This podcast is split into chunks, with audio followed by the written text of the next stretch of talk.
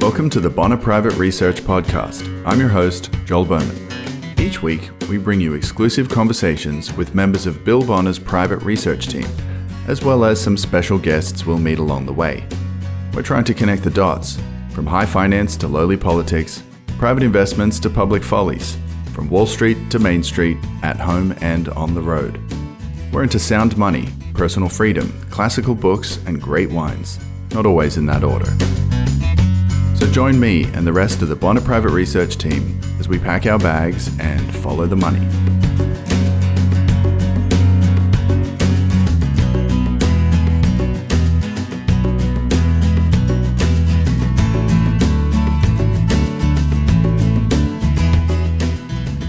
This week's installment of the Bonner Private Research podcast comes by way of the Wiggin Sessions. A few days ago, I sat down with my friend and best selling author Addison Wiggin, or rather, we zoomed from opposite ends of the Americas to discuss neo Wilsonian progressivism, the trouble with creeping Marxist ideology, how literature became captured by the woke mob, and what, if anything, we can do to resurrect and protect the idea of America. Please enjoy my conversation with Addison Wiggin up next.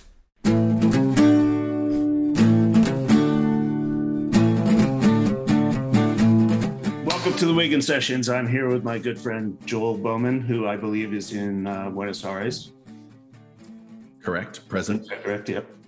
And we're going to talk about some interesting things that are outside of our normal economic discussion, but I think we'll probably get into that as well. Um, but Joel, I wanted to tell you something. Please do. First of all, thank you for having me on. Wait, hold on. We've been doing this Wiggin sessions uh, since the beginning of the pandemic, and you are episode 69. So I was wondering, I this is the question I wanted to ask you. Does that mean anything to a globe-trotting Aussie? Episode 69. Come on. As, as in uh, some kind of salacious innuendo that I ought to Yeah. insert here or insert Yeah, salacious you can innuendo. say here? whatever you want. I'm just saying. It is what it is. well, you know, I think we were, I, I think I was also on episode 40 something or 50 Yeah, something okay. or so, yeah, I don't know if we have to add those numbers together if it comes up to something else, Oh, maybe- some of the numerological. Yeah. We could probably do that too. All right, so we were just talking about Omicron because, um, and I just wrote this in in uh, in our daily email that people are learning new letters uh, from the Greek alphabet because of a disease. yeah, it's not the ideal way to be introduced to the classics, is it? But I I, I note that we missed letters nu and xi or she, and I think Well, that's we kind of actually interesting. no, we actually didn't miss them. They just didn't get like Omicron. Just sounds We- like a transformer a giant that's coming to kill us.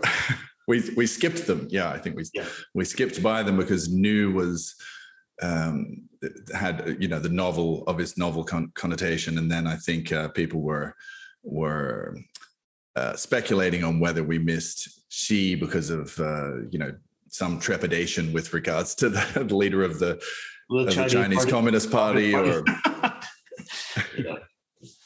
All right, well, let's get to, into this. Um, we had an interesting conversation before before we started talking today about uh, a novel that you wrote and uh, its connection with a theme that we've been talking about for years, which is the idea of America. So w- let's get started. Your the the title of your novel is Morris Alive. Yes And, and- Indeed, I- I- and you got it. I have my copy. It's in the other room. very good i, I have it should've- I here should have been on the spot and uh, I, ha- I have it here, hard copy in hand. None of this uh, digital simulacrum, not the real thing.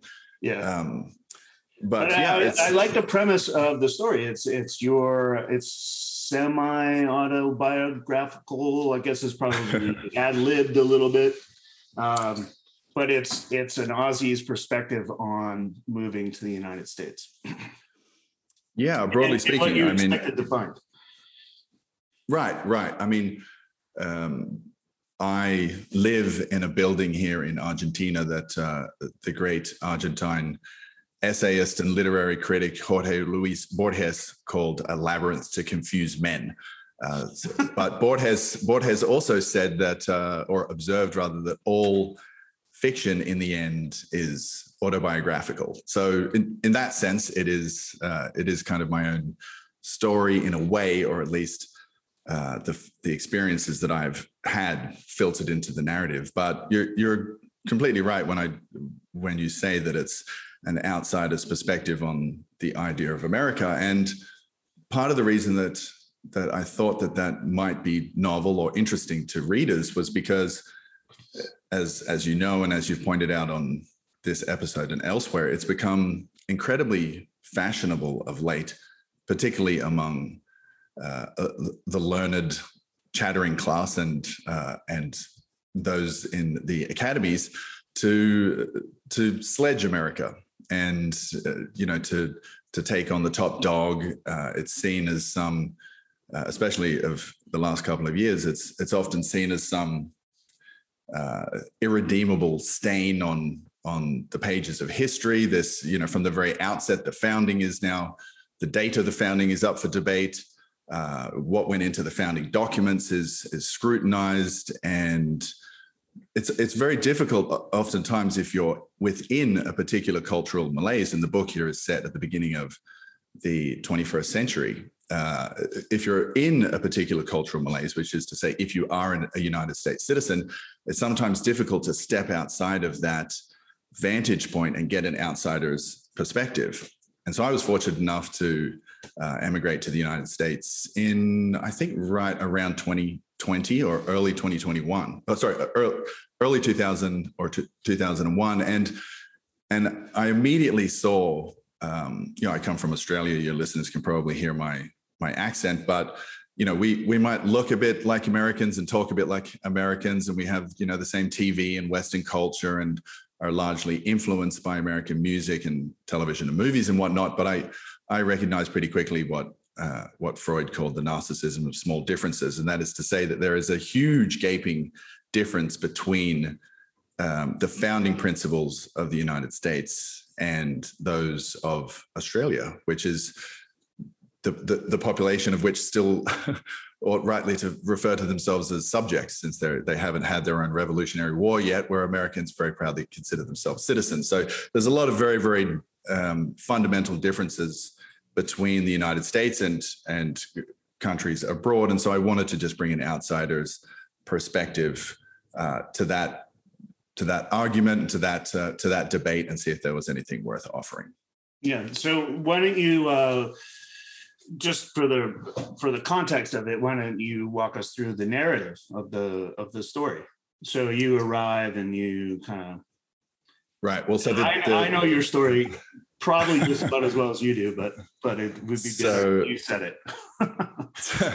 so the the protagonist, the eponymous Morris, um, he he follows his heart across the pond as a uh, hopeless Keats quoting romantic and part time barroom philosopher. Um, lands himself in the United States and um, pretty soon embarks on uh, a, a, I would say, pretty classic um, American uh, coming of age type story, a, a, a classic Bildungsroman in in narrative structure. So uh, there's a coast to coast. Uh, I don't want to give too much away here, but that, there's a coast to coast road trip. There's lots of homages to to the great American writers. Um, you know, H.L. Mencken, Lys- Lysander Spooner, Henry David Thoreau, writers who I was reading at the time and uh, who meant a lot to me. And who I think, uh, you know, America has, as you know, a, a long and storied history uh, when it comes to subversive writers and writers who um, who challenged their uh, their government, their status quo, um, and and I think that we might be. Uh, particularly in the in the realm of fiction, we might be uh, in danger of losing that as everything com- kind of becomes homogenized um, in in the world of of literature at the moment. But anyway, so so Morris goes on his on his journey, um, which takes him from sea to shining sea, and by the time he he ends up at his uh, final destination. He has met a, a colorful cast of Americans, both over the phone um, and in little any towns uh, across the 50 states. Um, you know, places in the Rust Belts, the prairies, the Rockies, uh, what have you, and uh, and he's gotten to know a, a little bit more about America and hopefully a little bit more about himself along the way. But there is also a, like an economic narrative as well, because part of the idea of America wraps up the idea that you can re- recreate yourself, you can, you know, be innovative or entrepreneurial and find a home some in some way. Uh, but that gets lost along the way. It seems like. Yeah, well, I, I mean, you know, it's it's no coincidence, I think, that a great many of the towering giants of American letters have have chosen for their theme uh, either geographical or intellectual uh, frontiersmanship and and this kind of pioneering mentality. And you go back and think about it. I just mentioned, you know, Spooner and and Thoreau, but but it runs through it runs through literary fiction as well from you know early early 20th century uh, you know you think back to sort of hemingway or the whole lost generation i mean it was gertrude gertrude stein you know who who to whom's bosom all of the all of the lost american generation uh, fled. But but you'll notice of course that none of them lost anything also, of their americanness when they went yeah, there. I mean they they were abroad but they were more american than ever. There's something uh like i was thinking of like walt whitman and uh, mm-hmm. uh, if you move forward to like woody guthrie and um bob dylan there's like a theme of this kind of sort of lost um soul searching.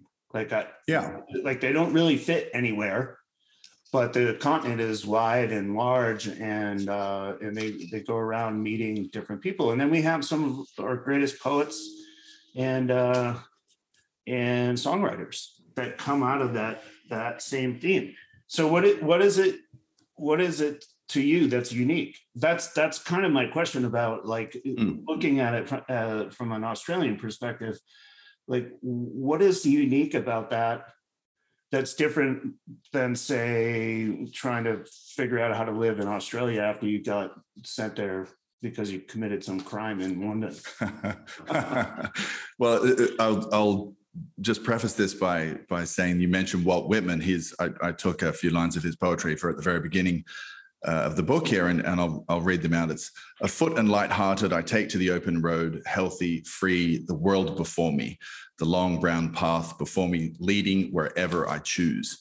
Uh, and I chose that particular passage because for me, uh, the United States embodies this idea of choice and self-determination like frankly no other uh, experiment in in governance or national mythology or whatever you want to call it uh, has before or since. And it's really caught up in the essence of of the founding documents. And you know people like to like to denigrate that now and like to um, you know presume from their their perch here that they could do without such rights as are enumerated in the first amendment to the Constitution, for example, um, that being the right to freedom of speech, freedom of the press, freedom of religion, and in particular to assemble and petition the government for redress of grievances. But you don't need uh, you, you, don't need a particularly colorful imagination to to uh, envision what happens when you don't have those kind of founding principles. And so you mentioned what might be different in Australia. Well, you only need to take a look at what's happening on the ground in my country of birth at present, where there the, the army is on the streets uh, in Melbourne in Victoria. Uh, they have built permanent camps in Howard Springs in the Northern Territory, where they're where the Australian Defence Forces, the euphemistically named Australian Defence Forces, are now rounding people up and taking their uh, against their will.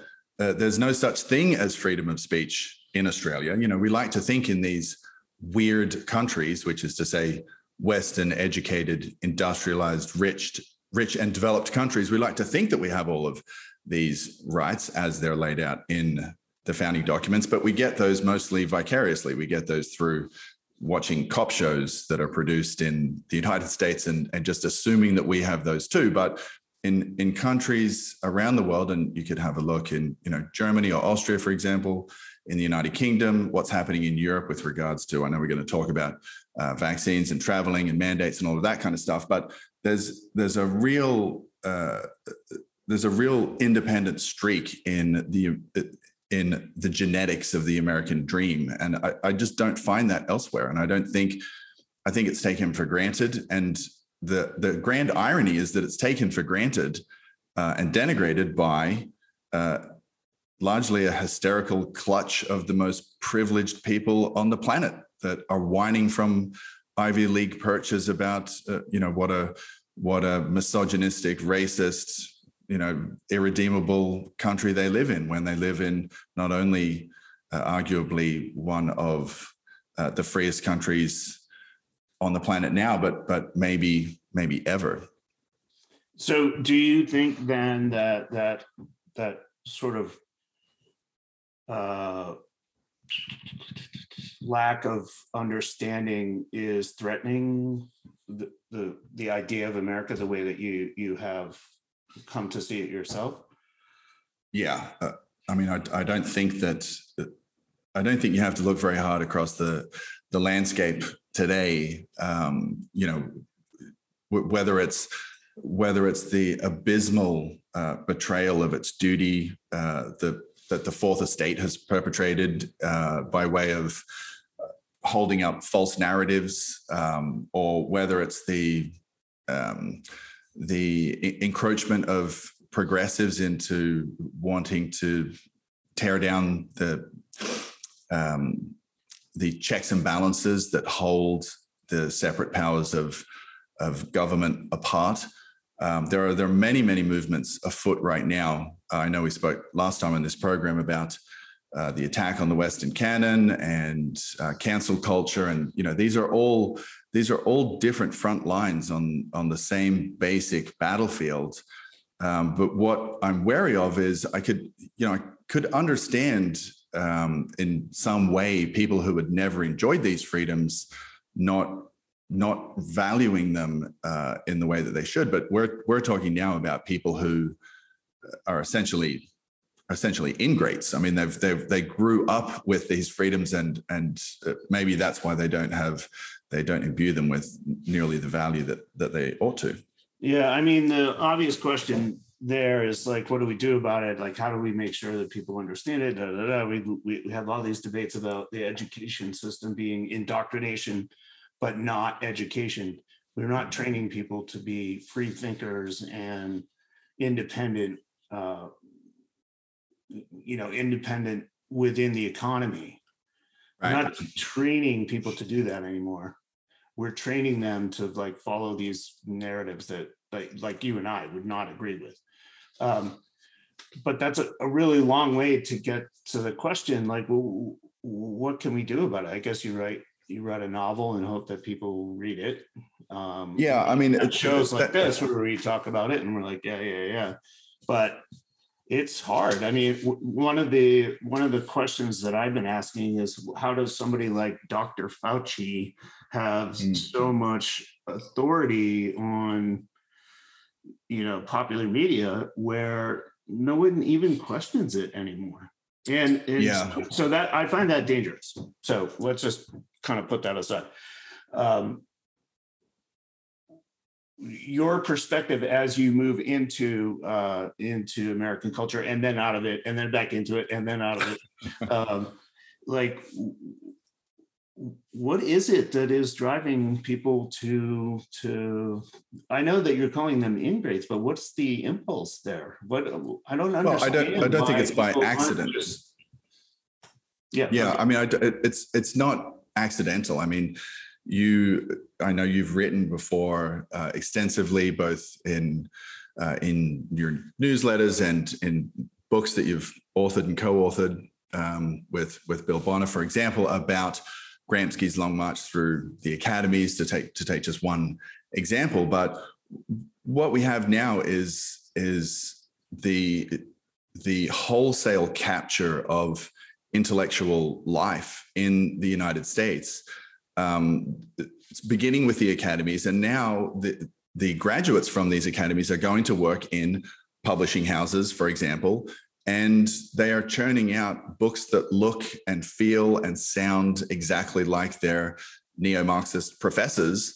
And so it's any wonder that the culture is being flooded with uh, exactly that kind of toxic ideology. So, uh, you know, when I when I look at at you know people in their uh, not to sound like a curmudgeonly old geezer here, but when I look at, at, at people who are newly graduated from from uh, universities who aren't maybe as flexible in the workforce as they want to be because they've taken on a lot of debt or um, and, and, you know they've been sitting in lecture halls listening to um, or being rather indoctrinated to for, for the past four years. It's it's not difficult to understand why they would come out and just see this as as par for the course.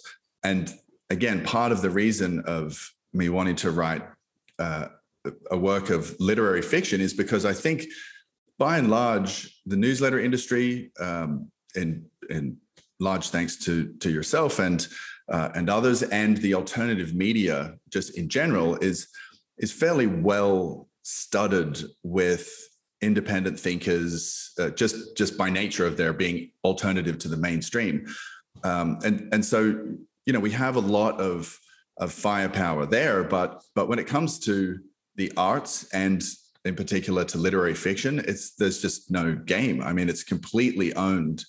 Uh, if you look at you know Amazon bestseller lists or Oprah's book clubs or whatever, it's completely owned by uh, people who are avowed Marxists and and who have a very particular agenda, a very particular worldview, and and are not shy at all in in in pushing that. And so I think it's it, it's you know potentially has an outsized impact if we if we stake a bit of a claim there and say actually uh, not not one step further. And you know I may I may just be a tiny little uh, rusty needle in a hay field but it has to be a start. You know we had in the second half of the 20th century we had no shortage of American writers who uh, you know would have been appalled at the kind of at what passes for contemporary literature, and I'm I'm talking of of you know giants like uh, like Saul Bellow, for example, who I, I hmm. uh, allude to pretty extensively in the book. This is a this is a this is Updike as well. Philip, you know, this the the list goes on and on, but but there's you know this is a this is a man who won uh, three National Book Awards, a Pulitzer Prize, a Nobel Prize in Literature. You know, just the I think the most decorated uh, man of American letters in the second half of the century, and yet he's all but scrubbed from uh, you know contemporary uh, English literature 101 courses at, at universities, where you know they're they're instead of studying the Western canon, not not to mention just the Americans in the in, in the Western canon. They're studying, you know, they're unpacking the the cultural significance of Cardi B's lyrics or some other absolute nonsensical waste of time, uh, and they're doing that in place of or in lieu of, you know, Shakespeare and Goethe and Cervantes and all these other, um, you know, dead white men that they that they'll never read and and you know in front of whom they have precious little humility. So so i think yeah this is it it, it, right, it has well, to I'm, turn. I'm gonna, I'm gonna ask you like an explosive i'm gonna throw a bomb into your uh into your to your particular narrative at this moment. Like what's wrong with Mar- yeah well, what's wrong with marxism how long is this program? how long, how long do we, I'll, I'll give you five minutes. Yeah. Well, to, what's, what's wrong with it? Why do we hate it so much? To, to boil it down, um, I think that, that the primary beef I would have with it, you hear a lot of people say, well, it's, it's great in theory, but it just doesn't work in practice. I, I don't agree with that. But even that says, well, it's great on paper, but we just didn't take into account human beings which when you're coming up with a theory a sociological or economic theory and you don't take into account human beings or you treat them as superfluous uh, which is essentially the way that they were that they were seen their interactions to be commodified then you're missing i think a fairly essential part of the entire project and that's individuals along the way. That this is again to get back to the the cornerstone of of the american experiment. It's the individual that matters not the collective and when we talk about uh, about marxists and particularly neo-marxist uh, that is that is to say the kind of postmodern neo-marxist uh, theory that is sort of emanating from American academies and academies across the West at the moment. What we're talking about is essentially a, a worldview that posits hierarchical power structures at the center of everything and seeks to divide people up into classes in this kind of zero sum interaction. The logical end game of which is displacement and war between the classes. And if you read something, you know, your your listeners are, I'm sure, very well versed in this, but the Communist Manifesto is a 60 page pamphlet uh, which calls for for violent overthrow. Um, and it, if you see the world through this kind of warped prism, where everything that somebody else has is is because they've first of all denied it to you then and, and we, we live in this non-cooperative zero-sum world um, where everything is a power struggle and we all exist on these hierarchies, then it's very plain to see why people aren't interested in open debate and discussion, because for them it's not about discussion or compromise. It's not about the market. It's not about free exchange. It's about dominance and power. And I think uh, that's that's to be resisted at at all costs, if, if only because we know where it ends, uh, and the history was, books are pretty clear on that. I was putting the same idea in context of the Hegelian dialectic, which is kind of like mm-hmm. every idea that has driven Western society, mostly um, leads to the next idea. And Marx was a capitalist who critiqued the capital system and if you can't get out of the the that dialectic if you can't get out of the idea that it's all about material goods and who has what then you're stuck. You're stuck with the the conflict. And that's that's what i think is happening. So i'm not i'm not actually trying to i, I think i'm only just trying to add to what you're saying is that mm-hmm. if you only view the world in that way then you're only going to the you're the, the only logical conclusion is is violence. Instead of trying to like figure out okay we there are people who have stuff and there's other people that have don't have stuff and there's bad people and there's good people whatever like that all exists why can't we right. was it well, Rodney King? Why can't we just get along? right. Well, I mean, even even just in purely economic terms, I mean, the the debate ought to be ought to be fairly well closed at, at this point for anybody who paid any attention to yeah because it doesn't who, uh, who, who was digging graves in, in uh, throughout the 20th century and uh, you know we we the experiment was run and it was run in in Russia, in China, in large parts of Southeast Asia, up and down this continent that I'm speaking to you from here. Uh, it was run in parts of Africa and and everywhere, no matter what the climate, uh, what the natural resources of the place, no matter the cultural inclinations of the people, no matter what came before them. When this was run in all of its various iterations, whether it was uh, Castroism or Maoism or Stalinism or Leninism or Trotskyism or, or, or, any other ism that you care to point to that is on that spectrum or, or, or that end of the spectrum, the results are, are horrific and, and speak for themselves. So it's, it's when we seed uh, small points, uh, we, you know, we uh, we we open a wedge i think that makes it difficult for people who are coming along behind us to uh, to navigate um, to navigate properly. And so you know you get this kind of confusion and and this kind of bumbling around where people don't know that you can't have a command economy no matter how many bright sparks you get into a room no matter how much ersatz coffee you give them and you know under a dim light and with a with a, a, whiteboard marker to get them to figure out how many shoes need to be made or how many loaves need to be baked it doesn't work like that the way that markets work most efficiently uh, most efficiently for the production of capital goods is uh, is a division of labor a la uh, Mr. Smith and the invisible hand left to do its work uh, in the way that you know um, in the way that um, Mr. Leonard had with his I, Pencil um, essay. This is you know we we don't need to know how to mine lead and mill wood and you know get the yellow paint and and chop down the rubber trees we don't need to know how to do all that stuff all we need to know how to do is the job in front of us uh, we need to know how, how, to do it well, to to specialize, and that liberates us to spend our time in other pursuits and to escape that kind of merely commodified existence, which seems to be, I mean, ironically enough, it it's it's the entire preconception of the Marxist uh, mentality. In the same way that race is the entire pre pre um, you know pre eminent uh, figuring in the mind of the the anti-racist. All they see everywhere is race. All that the all that these people see is that which they are trying to get past. it doesn't make any sense. When when we first started talking about talking today, you had just done a piece of your own on neo Wilsonian progressives.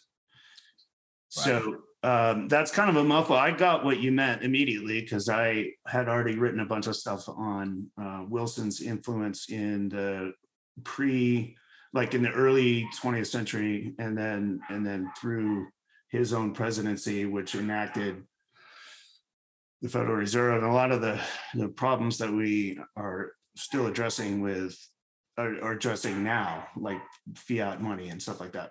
Mm-hmm. Um, but your point seemed to be a little bit deeper than that. Like it, it sounded like you had read a little bit more than I might have on Wilson, and it's it's a, up to your own conclusions therein. Yeah, it's a it's a rotten onion when you start peeling back the the layers on his mischievous acts. They just they just keep you keep peeling and you keep finding finding more uh, finding more rot. But yeah, essentially Wilson was, I mean, to cut directly to the heart of it, Wilson was the first president, uh, the 28th president in the United States, but the first president to openly and roundly, uh, in in George Will's words, hack at the foundation, uh, hack at the founding documents, root and branch. And so he believed, uh, in contrast to the founders who held that uh, that rights were inalienable and that they were natural and that they preceded government, and that it therefore was government's responsibility to secure those rights. Wilson held, as did his progressive uh, acolytes around him, like Justice Oliver Wendell Holmes and others, that their uh, um, apprehension of the, of the subject was that rights were not natural, that they didn't precede government, but that rather they were privileges and they were contingent upon uh, certain behavior, and so that they were to be conferred by the government. Now, the founders used the word secure in the very first sentence of the Constitution, so it wasn't like they were trying to hide it deep in the in the T's and C's or the fine print or anything.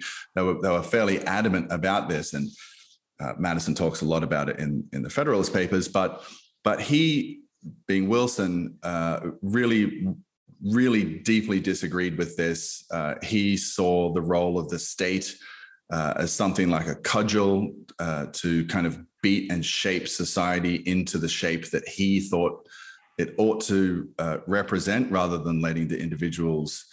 Uh, individuals with their own natural rights express their own wills, desires, fears, hopes, dreams, what have you, uh, in their own lives, he saw the role of the government um, as to withhold rights uh, from people, uh, you know, based on certain behaviors that he wished for them to undertake. So it's not surprising when you when you understand the the kind of core uh, philosophy of someone like Wilson's why he would, for example, as you mentioned, introduce the Federal Reserve Act, which he did in his first year in office. Uh, the the Revenue Act, which gave which gifted Americans the income tax, so you can thank Wilson uh, for that one. It was Wilson who, with the um, uh, with the the aid of that slippery propagandist Eddie Bernays, uh, whose books were found uh, among Goebbels' favorites. Um, it, it, was it was those two who concocted the marketing slogan to sell World War One to an otherwise war-weary America. They had just, remember, a generation earlier concluded their own bloody civil war. They wanted nothing to do with foreign entanglements, um, as Jefferson had pointed out much, much earlier in the piece. Uh, it was those two, Wilson and Bernays, who concocted the phrase making the world safe for democracy, uh, which we now take as just something that something that bef- that befalls the world's policemen to to do. Um, but that was that was a, a pure marketing slogan. Uh, and so the, the, you know the kinds of things that that Wilson was up to during his uh, two terms, and he he ran for a third term, by the way, despite having had a suffered a stroke in 1919, uh, but was was roundly defeated uh, in any case the kinds of things that he was up to during those eight years are not at all surprising when you when you recognize what his fundamental beliefs were. Yeah. Um, well, and, and, that's what we're circling back to now. Through the end up at the U- League League of Nations. Yeah, exactly. Which actually we have a tie to. Uh, the, uh, we wrote about this in Empire of Debt. We have a direct tie to the first draft of the League of Nations. It was written in the library of 14 West, which is I actually went to the uh, Maryland Historical Society to verify because the story has had been told over over again, and I'm like, is that really true? But it's actually a historical record, yeah. And right. so, so, he wrote it in because um, his his motive for getting us into World War One is guaranteeing Belgian neutrality and 14 West, which is the headquarters of our corporation, um, was the Marburg mansion, and Marburg was the ambassador to uh, Belgium at the time. Mm-hmm.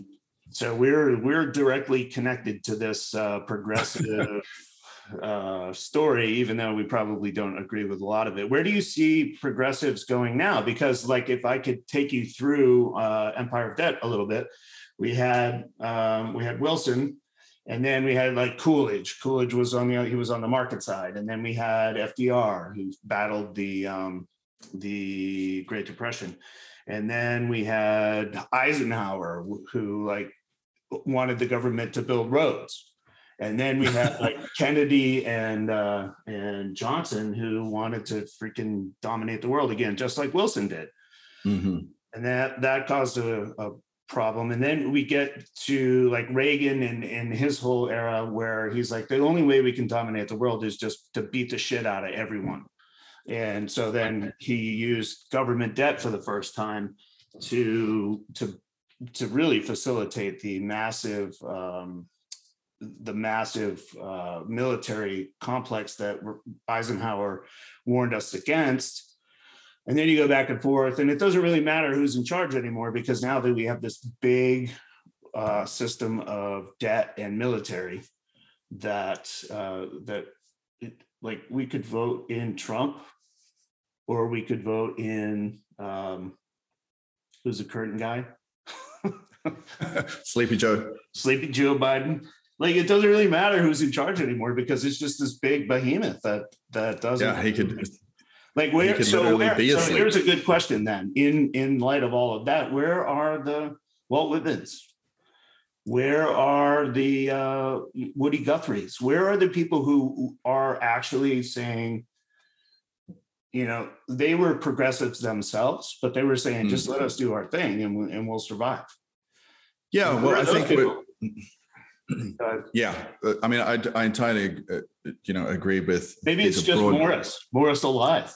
Morris, Morris, it's Morris alone. Morris alone uh, yeah, at, at, the moment. at, the moment. Yeah. Well, and so that goes back to you know that goes back to you know what what fronts are we fighting on? I mean, are we are we in our own echo chambers? I mean, you know, by by, by well, writing something. That's of, my biggest critique of uh, social media is that we are we're stuck in our own echo chambers. Like we only hear what we want to hear now.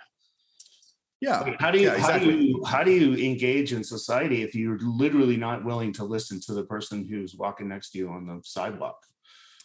Yeah, well, I mean, you're talking to somebody who who wrote a hundred thousand word uh, work of literary fiction in an age where people can barely concentrate beyond 140 characters. So you might be talking to the wrong guy there. But but yeah, I, I agree with your your uh, general assessment of the of the the past century. It's you know in that essay that you that you mentioned, um, uh, center cannot hold. Uh, I took some of uh, Joan Didion's uh, some inspiration from her. She was around at the time, uh, at, as you'll know, in, in the 60s, and she was covering a lot of what was happening in the kind of Haight Ashbury um, countercultural malaise of, uh, of that period. And it, I just thought it was it was very interesting that a lot of the kind of spiritual heroes that progressives cite today when they uh, look back in history, they, they like to think that they are aligned in some way with civil rights activists, for example, from that particular era of uh, of U.S. history, when it, nothing could be further from the truth. And so I just teased out five, uh, you know, the kind of big five ways that they were uh, absolutely anathema uh, to to those um, to those activists and that was of course with regards to free speech that they are absolutely antagonistic towards now and you only have to pick up a, a newspaper or um, or witness what's happening in American American academies to see who got cancelled last week or you know, who's going to get cancelled next week. So uh, we have that. We have the folks in the 60s who were very much anti-establishment, uh, very much anti-military, and which is fairly much the opposite of what we have uh, what we have presently, where the last two presidential candidates both voted adamantly for the invasion of Iraq, among a, no end of other foreign military misadventures and expensive ones at that. Um, we had a movement that encompassed uh, civil rights issues, both with regards to race and gender. You have a look at the progressives today they are among the most rabid bunch of neo segregationists to be found anywhere in the union. Uh, so that is another way that they've managed to disgrace themselves. Um, and there were a couple of other ones that I that I, I had in there. Oh, bodily autonomy happened to be one where people in the '60s wanted nothing more than to uh, be left alone to take whatever drugs they wanted, whether it was contraceptives or uh, recreational, you know, LSD, what have you. And we're very, very fearful of the government encroaching upon that most sacred of civil liberties. Uh, and now, you know, where again, every other day we hear of some new medical mandate that the government is handing down and dictating to people. So it, it seemed to be an, a complete about face um, when it comes to the modern progressive sensibilities and those who might consider themselves uh, descendants of you know some peace-loving hippies but if you take it all the way back and you realize the foundings of america's progressive movement you find that it was wilson who introduced the sedition act and clamped down on pacifists and conscientious objectors to the First World War.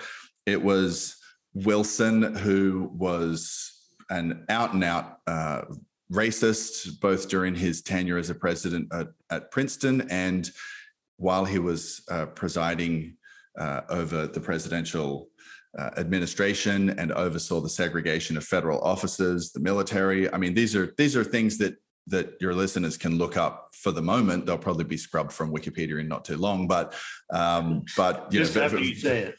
There, there are there are textbooks out there that are that are physical and that'll take a little longer to hunt down and burn. But um, you know, we know that he was he was uh, huge, hugely uh, militaristic. He yanked the Americans into World War One. After all, um, you know, on practically every front that the self described new left were fighting in uh, in the 60s, uh, Wilson was Wilson was diametrically opposed to them, as are today's progressives. So I just thought that was a kind of an interesting full circle um, to to have come. I'm not exonerating, by the way, the the new left for their uh, economic illiteracy, and you know people have pointed out to me since that article, um, and I I agree with this assessment that yes, of course, these uh, people were were championing free speech, but when they got it uh, they were the they were the first ones to usher in the age of uh, political correctness. They they were of course against the police and against the state, but but in the after a very Marxist fashion when it was the, when it was their team at the top of the uh, of the power um, totem pole, they had no problem uh, using the cudgel of the state uh, to you know to suppress their own um, their own enemies. So yes, I, I, I was perhaps being a little too charitable to the new left uh, then, but I really just wanted to underscore how far uh, progressive have progressives have have drifted from those that they would think of as their spiritual ancestors. You know what would be fun? a debate between you and uh, AOC. Let's. Uh, you should send her an invite to the show. You, we, we can moderate. Can, yeah, let's do it. for some reason I get her tweets. Like, how the hell did that ever happen? I get her tweets like, so maybe I'll just oh, tweet her back. Yeah, just tweet her back. Hey, let's uh, let's let's have a debate. Just but you'll clear, have to. That's you're, Alexandria Ocasio Cortez. Yes, the the Congress menstruating person from New York, and let, let's let's have them on because um, You'll have to do it quickly because the, we only have 12 years before the world ends. So we'll have to be according to them. We'll have to be snappy. Time is of the essence. At least they can tweet in the meantime. Yeah, exactly. There's, there's no energy one. that goes into sending tweets. Right, right. Yeah, exactly. Exactly. All right, man. This is fun. Uh, hold up your book again. I hope Here it is. Morris Alive. Get that on uh, Amazon. Get, the, get that on Amazon. That's right. You get on the on the river of no returns. Go and yeah. go and buy a book. Make a click.